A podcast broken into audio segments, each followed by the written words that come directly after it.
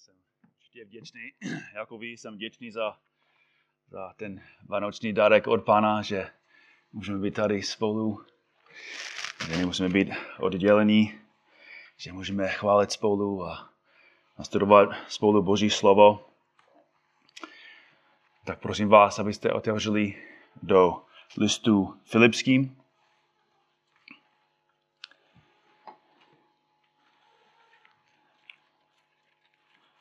Filipským a budeme dnes ráno v druhé kapitole.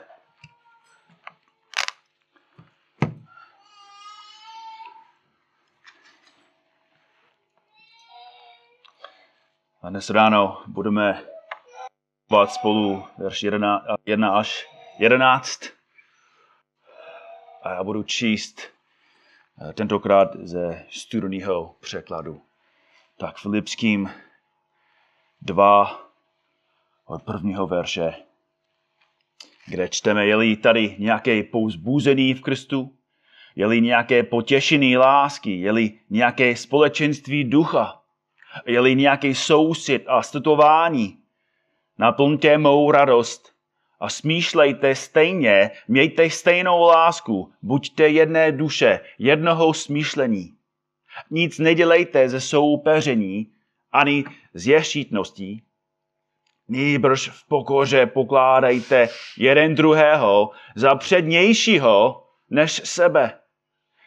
Nevěnujte pozornost každý jen vlastním zájmům, nýbrž každý i zájmům těch druhých. Mějte tedy v sobě to smýšlení, které bylo v Kristu Ježíši, ačkoliv byl ve způsobu božím. Nelpěl na tom, že je roven Bohu, nýbrž sám sebe smažil, vzal na sebe způsob otroka a stal se podobným lidem. A když se ukázal v podobě člověka, ponížil se, stal se poslušným až ke smrti, a to smrti na kříži. Proto ho také Bůh povýšil nade vše a dal mu jméno, které je nad každé jméno, aby se ve jménu Ježíše sklonilo každé kolono ti, kdo jsou na nebi, i na zemi, i pod zemi. A ke slávě Boha Otce, aby každý jazyk vyznal, že Ježíš Kristus je Pán. Amen.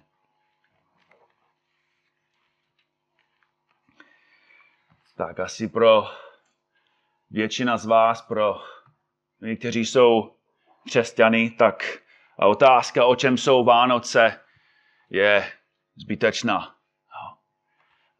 Pokud je něco, čemu rozumíme, tak to je důvod Vánoce. Důvod Vánoc. Dobře víme, že Ježíšek není. Dobře víme, že Santa Claus je pohádka. Dobře víme, že dárky, dobré, hezké pocity nebo kapra nejsou hlavní záměr a cíl Vánoc. Ale skutečné pravé pochopení Vánoc tak, taky není tím, jestli znáš, kde se narodil Ježíš. Nebo kolik murců ho mudrců ho navštěvovalo, nebo jaký král ho chtěl zabít. Právě skutečné měřítko toho, jak dobře opravdu chápete Vánoce, je v něčem jiném. Je to možné vědět o Vánocích a být naprosto prostádajících jejich moci. Je to možné mít znalost Vánoc a zároveň celá míjet jejich záměr. Dnešní text, dnešní kázání dává měřítko, kterým můžeme hodnotit, jestli my jako biblický vzdělaný křesťané opravdu chápeme Vánoce. Myslím si, že většina z vás ví, že Pavel psal tento dopis křesťanům ve Filipech. Město Filipí bylo v oblasti, které je v dnešní době v Řecku. Město Filipy už existovalo několik, několik set let pod jménem Krenides. Bylo to menší řecké město. Ale v roce 42 po vítězství v bitvě Řím usadil v Krenedis mnoho veteránů římské armády. Usadil tam římskou kolonii a, a pojmenoval Krenides na Filip na počest otce Alexandreho Velikého, Alexandra Velikého. Filipy byly jako kolonie autonomní a, a měly stejná práva jako města v Itálii, jako například využívání římského zákona, osvobozený od některých daní a římské občanství pro místní obyvatele. A proto Filipští se píšnili svým statusem kolonie.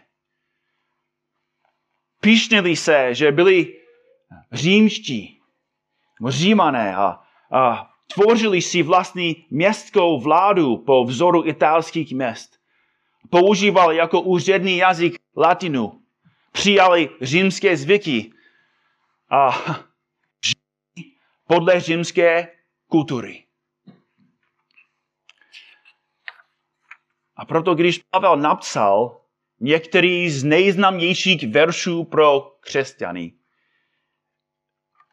ty bratři a sestry nejenom pochopili Pavlův teologický záměr, ale všimnuli si také, že ve verších 5 až 11 Pavel schválně psal římským literárním způsobem. A chápu, že málo věcí by mohly být nudnějším než literární žánry a styly. Že kdybych tady stál a vysvětlil všechny ty žánry a všechny styly, tak to by bylo určitě nutné kázání. Ale pro nás dnes ráno eh, musíme něco... Pavel psal tyto verši v, římště, v římském stylu, který se jmenuje encomium encomium. Encomium znamená chvalořečení nebo uh, vychvalování. Byla to řeč nebo psaný text, který chválil popisovaný objekt. Mohl být napsán obdivovatelem oda. Ale fungovalo taky jako naše uh, curriculum vitae. Jako seznám dovedností. V římské kultuře každý politik, každý mocný, důležitý člověk měl svůj encomium. Měl svůj seznam všech dovedností. A co tady máme, a co tady psal apostol Pavel, je ekonium pro Krista. Seznam dovedností. Když píšeš ekonium, chceš způsobit významný dopad a, a založit okamžitý status. Proto dobrým způsobem je popisovat kořeny nebo rodokmen svého objektu. Například Commodus, syn císaře Markuse Aurelia, nebo Ptolemais, generál Alexandra Velikého. Kdyby někdo dostal nějaký dopis od tebe, který měl takové představny, tak okamžitě bys dal takovému člověku čest i slávu. Takový má prestiž. Takový má vysoký status. Má velkou hodnost. A Pavel tady ukazuje na tom, jaký prestiž nebo jaký status, jakou hodnost měl Ježíš Kristus. Jaký postavený, jaký rodokmen, jaký status. Verš 6 říká, že byl ve způsobu boží. Byl ve způsobu boží. Ekumenický to přeloží jako způsobem bytí byl roven Bohu. Řecký text říká hos en morfe theu huparkon. Možná eh, některá z těch slov jsou eh, známa. Jo? Morfe, můžeme doslovně přeložit tento text jako existoval ve formě Boha. Ve většině kontextů to slovo morfe má smysl jako forma, vnější vzhled. A to neznamená, že Pavlův cíl je popisovat Kristův vhled jako jak vypadá, jak vypadá jeho vlasy, jestli měl velké svaly, nebo co. Ale tím způsobem Pavel vysvětluje jeho, jeho status, jeho prestiž, jeho hodnost. Říká, že existoval ve statusu božím, že, že byl Bůh. A všimněte si, že text neříká, že stal se Bohem. Stal se Bohem, ale všimněte si, že jeho existence jako Bůh není něco, co si na konci života zasloužil. To není, že tak Ježíš předtím byl nějaký otrok a postupně dělal nějaké vysoké činy, nějaké úžasné věci a kvůli tomu, kvůli jeho službě se stal Bohem. Ne. Jeho začátek od věčnosti je, že byl Bůh. To je první věc ve svém enkomiu. Od věčnosti do věčnosti Kristus byl Bůh. Na počátku bylo slovo a to slovo bylo u Boha a to slovo bylo Bůh. Jan 1.1. Už byl všudy přítomný. Já jsem s vámi po všechny dny až do skonání tohoto věku. Matouš 28.20. Je všemohoucí, zjevný Janovo 1.8. Já jsem alfa i omega. Počátek i konec. Pravý pán Bůh, ten, který je, a který byl a který přichází, ten všemohoucí. Jan 16.13. Učedníci konečně si uvědomovali, že Ježíš byl vševědoucí, že byl Bůh. Teď víme, že víš všechno a nepotřebuješ, aby se tě někdo na něco tázal. Proto věříme, že jsi vyšel od Boha. To je základ, na kterým Pavel buduje. Ježíš Kristus je Bůh. Což znamená, že Ježíš nemůže jako pokračovat výš, ne, nemůže dostat do, do vyšší cíly. Nemůže najít vyšší pozici, nemůže najít vyšší status.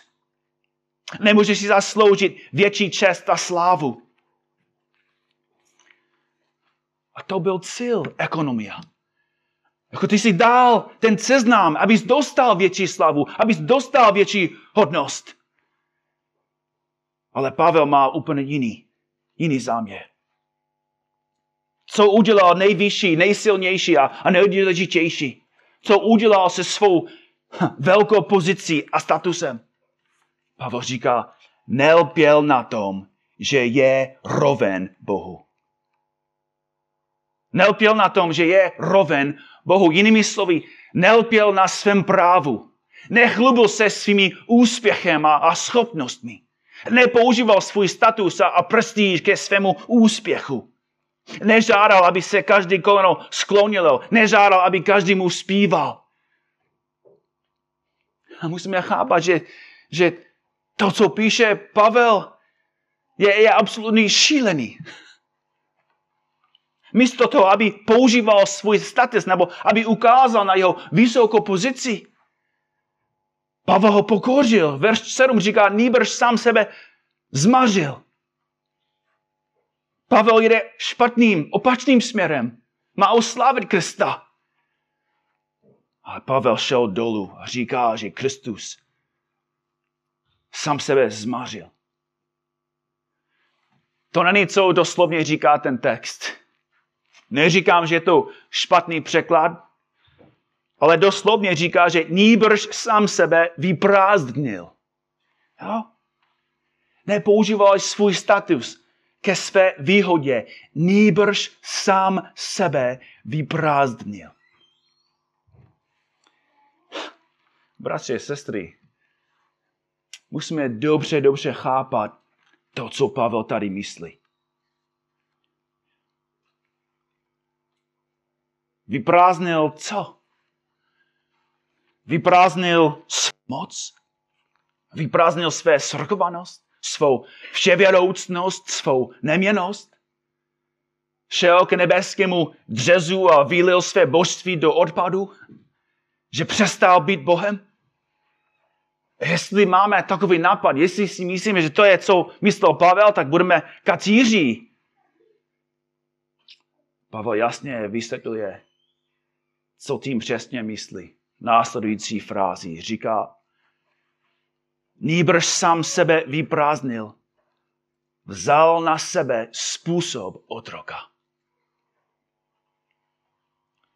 Pavel nepoužíval slovo vyprázdnit doslovným způsobem. A to používal, aby nám ukázal, co Bůh udělal.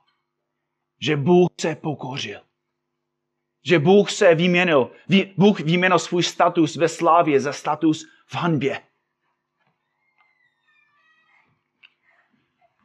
Co, co bychom si mysleli, kdyby Zeman se stal prodavačem? Kdyby Babiš se stal uklízečem? Kdyby Daniel se stal učitelem ve školce?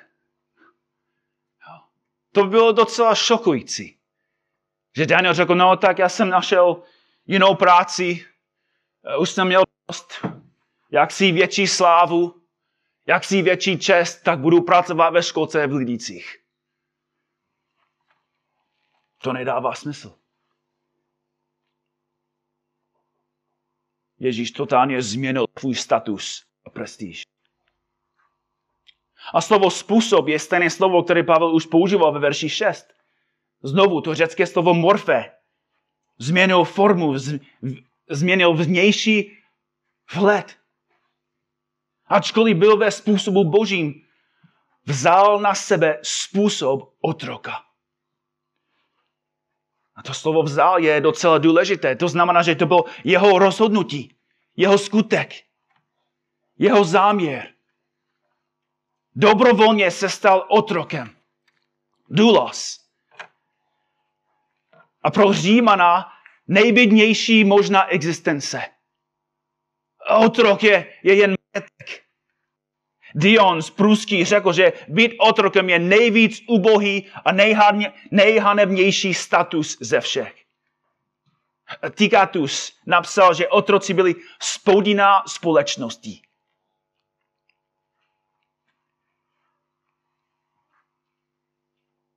Pavel říká, že Kristus se stal otrokem. Bratři a sestry, to, to nedává smysl. Jestli hledáš slávu, jestli hledáš čest. Není, není žádný otrok v historii.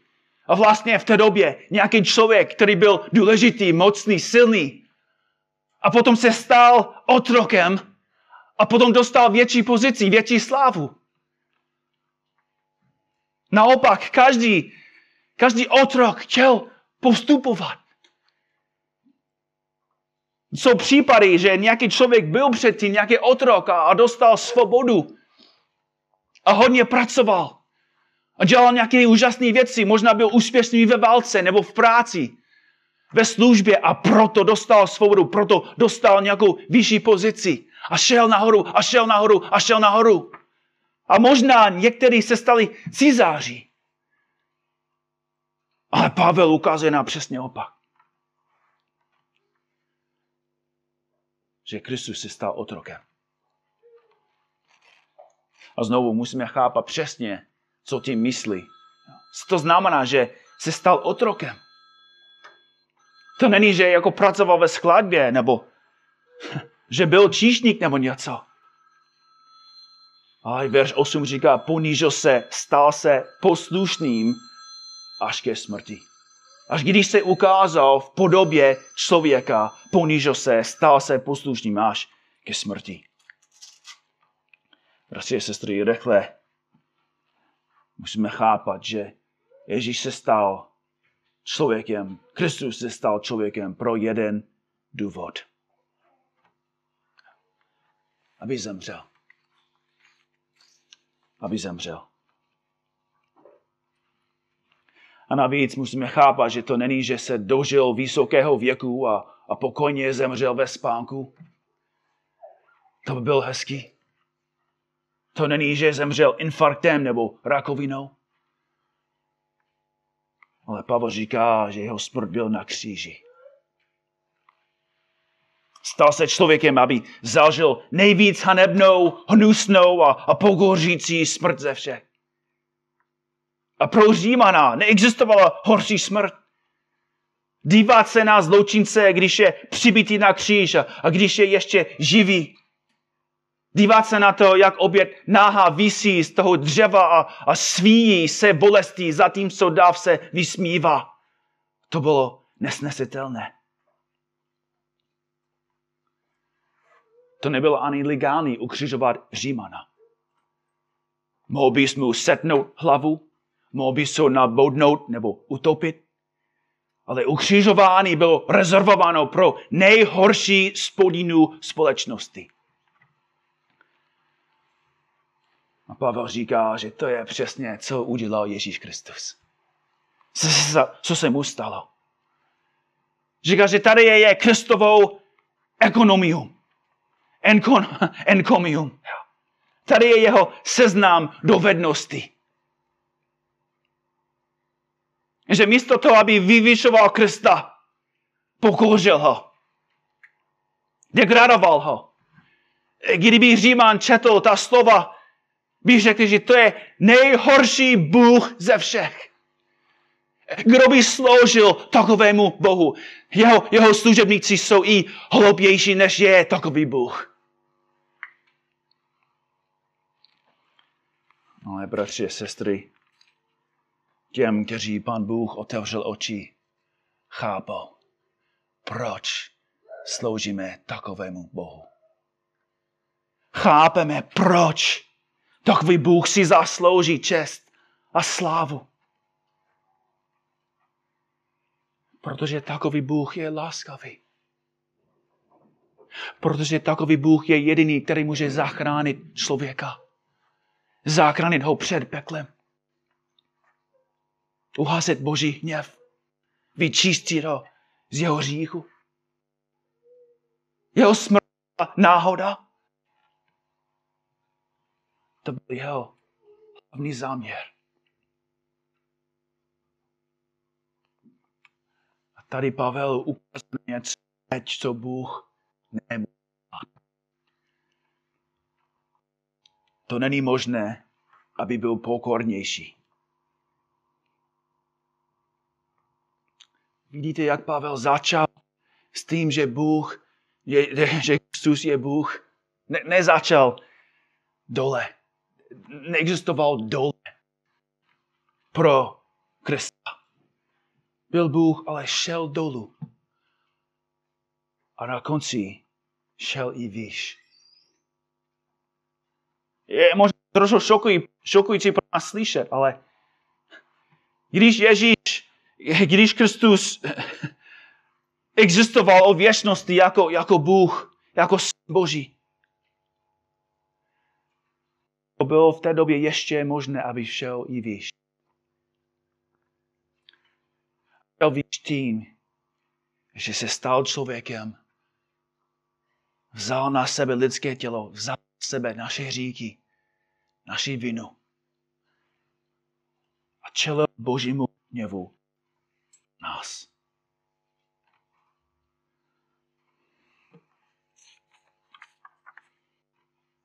A proto Pavel říká, že ho také Bůh povýšil nade vše a dal mu jméno, který je nad každé jméno aby se ve jménu Ježíše sklonilo každé kolono tí, kdo jsou na nebi, i na zemi, i pod zemi. Ke slávě Boha Otce, aby každý jazyk vyznal, že Ježíš Kristus je co? Je Pán.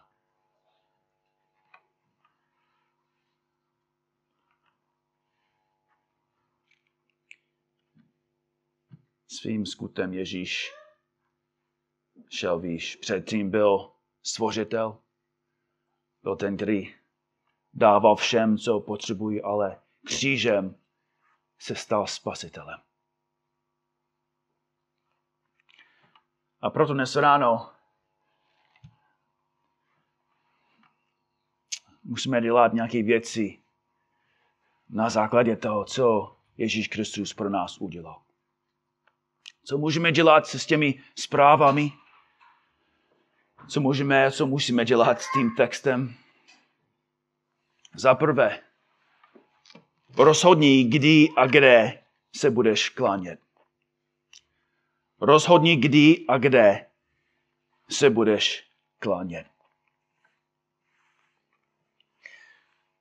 Bible učí, že když Ježíš Kristus přišel poprvé, přišel, aby byl pokořen, pronásledován a popraven.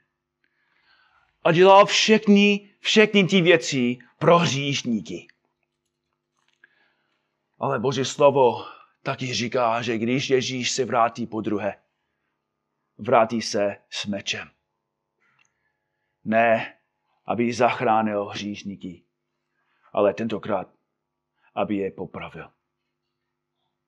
Vrátí se, aby popravil všechny, kteří plývali na jeho oběd a ponížili jeho milost. Ti, kteří se dobrovolně klání s vděčností a radostí, budou ti, kteří se klání v nebi. A ti, kteří odmítají mu dávat to, co správně mu patří, budou se klánět pod maněním v peklu. Jsou jenom dvě možnosti. A pokud jsi nikdy neslyšel tuto zprávu, jen bych tě směřoval zpátky na jakého Boha Ježíš je. Není Bůh, který používal svou existenci jenom pro sebe. E, není politik, který používá všecko, co má pro sebe. Všichni ti politici říkají, no tak budu používat svou moc pro koho? Pro vás. Jo, budu bydlet v zámku pro vás. Mám hnízdo, jak čapí hnízdo. Pro koho? No, je to pro vás. Všechny ty věci říká, že budou používat pro vás, ale používají pro sebe. To je důvod, proč nemáme důvěru v politiku. Jako už víme, jaké motivy mají. Protože máme stejný. Jako i my děláme stejné věci. Jako muž má větší sílu a, a používá to proti ženě. Ženě má větší sílu a proti, používá to proti dětem. Další má peníze, tak má lepší status jako ve světě. Zároveň další, kteří nic nemají, mají horší a horší a horší status. Vidíme jako ve celém světu, jak člověk jenom používá svoje věci pro sebe. Svůj status, prestiž, čest pro sebe. Ale Ježíš používal všecko, co měl. Používal svou moc, aby se stal člověkem. Změnil svou existenci. Změnil svůj status. Aby mohl ty sloužit svou smrti. Kdo by nechtěl takového Boha? Kdo by nesloužil takovému Bohu? Jen se podívej na jeho kříž, podívej se na jeho lásku a klán se mu. Za druhé, další věc, kterou musíme dělat na základě tohoto textu, je, že musíme chápat hlavní záměr tohoto textu. Musíme chápat hlavní záměr tohoto textu. Je to možné studovat tento text a a mít hlubší emoce. Je to možné studovat tento text, aby to působilo silnější pocity a větší touhy Krista chválit.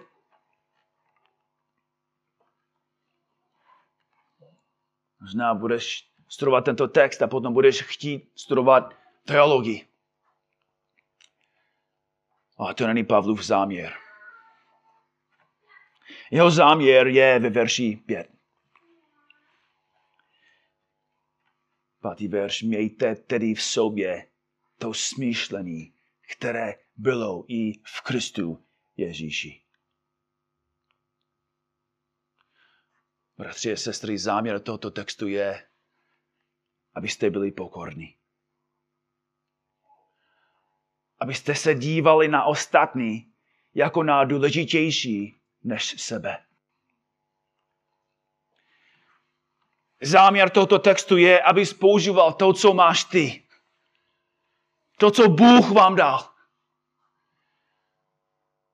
Svá těla, svou moc, své peníze, svůj status, aby používal všechny ty věci pro ostatní. Aby se na sebe díval jako otrok.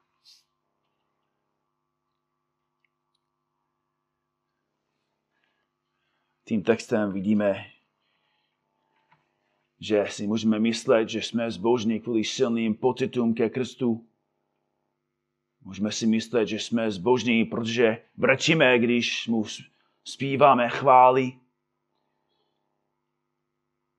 A Pavel říká, že budeme zbožní, když máme stejný záměr jako Kristus. Když máme stejné srdce a smýšlený jako Kristus. Když miluješ lidi, jak Kristus miloval lidi. Když se staráš o ostatní, jak se staral a jak se stará o tebe. Kristus. Budeš jako Kristus, když miluješ svou ženu, jak Kristus miluje církev. Budeš jako Ježíš, když sloužíš svým dětem, jak Pán Bůh slouží svým dětem. Budeš jako Ježíš, budeš opravdu chápat evangelium, když nic neděláš ze soupeření, ale ani z ještítností, nýbrž v pokoře pokládáš jeden druhého za přednějšího než sebe. Když nevěnuješ pozornost každý jen vlastním zájmům, nýbrž každý i zájmům těch druhých. Jen ty můžeš opravdu říct, že chápu, chápu Vánoce. Jinak máš jenom znalost. Jinak máš jenom informaci. A to nás vede k poslední aplikaci, což je, budeš pokorný jen tím, když stále necháš evangelium před sebou. Nebudeš pokorný tím, že se díváš na sebe, nebo, nebo stojíš před ostatním, říkám, tak já jsem úplně hrozný, hloupý člověk, já mám málo cenu. Nejsem důležitý člověk. Nejdívej se na mě. I tím způsobem si už zaměřený na sebe. Pokora neroste tím, že, že ponižuješ se sebe nebo říkáš špatně věci o, sebě, o sobě. Pokora přijde jen tím, že se díváme neustále na Ježíše Krista. Jinými slovy, do míry, které rozumíš tomu, kdo je Kristus a co pro tebe udělal, je míra, kterou budeš pokorný.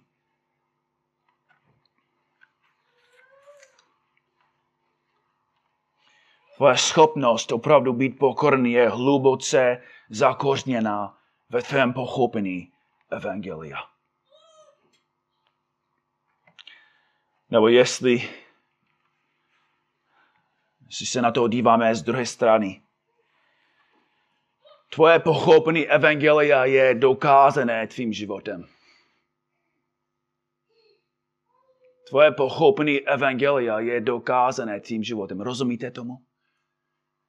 Tvoje pochopení Evangelia je dokázané tvým životem. To jedno, co říkáme. To jedno, jako co věříme. Jestli Boží slovo opravdu přebývá v našich srdcích. Jestli opravdu chápeme evangelium, to bude znát tím, jak žiješ, jak sloužíš, jak se díváš na ostatní, jak se chováš doma, v práci, nebo když jsi sám.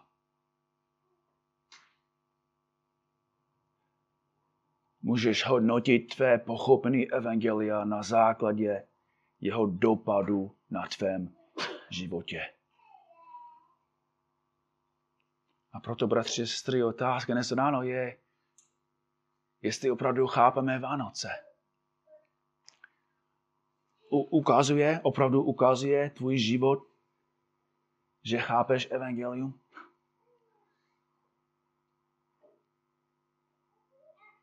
Bratři a sestry, jestli Ježíš Kristus se stoupil sem, jestli Pán Bůh nám sloužil, jestli budeme pod ním, tak musíme být pokorní.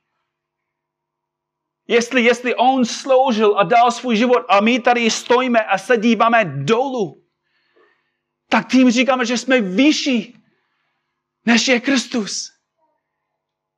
Že díváme se dolů na něj. To je šílený. Ale když opravdu uchopíme evangelium, budeme v lásce a v pokoře milovat a sloužit ostatním.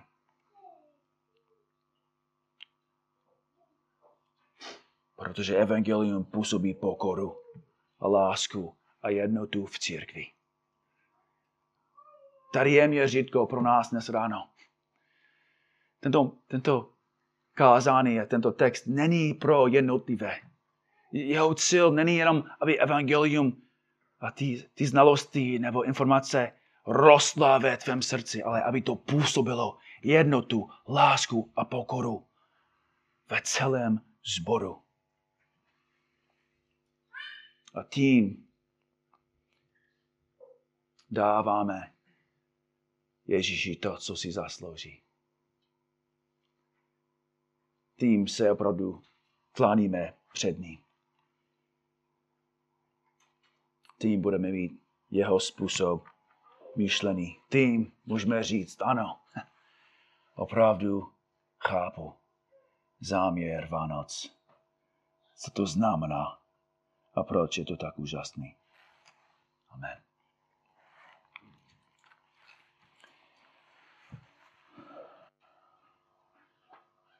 Tak pane Bože, děkujeme ti za tu pravdu.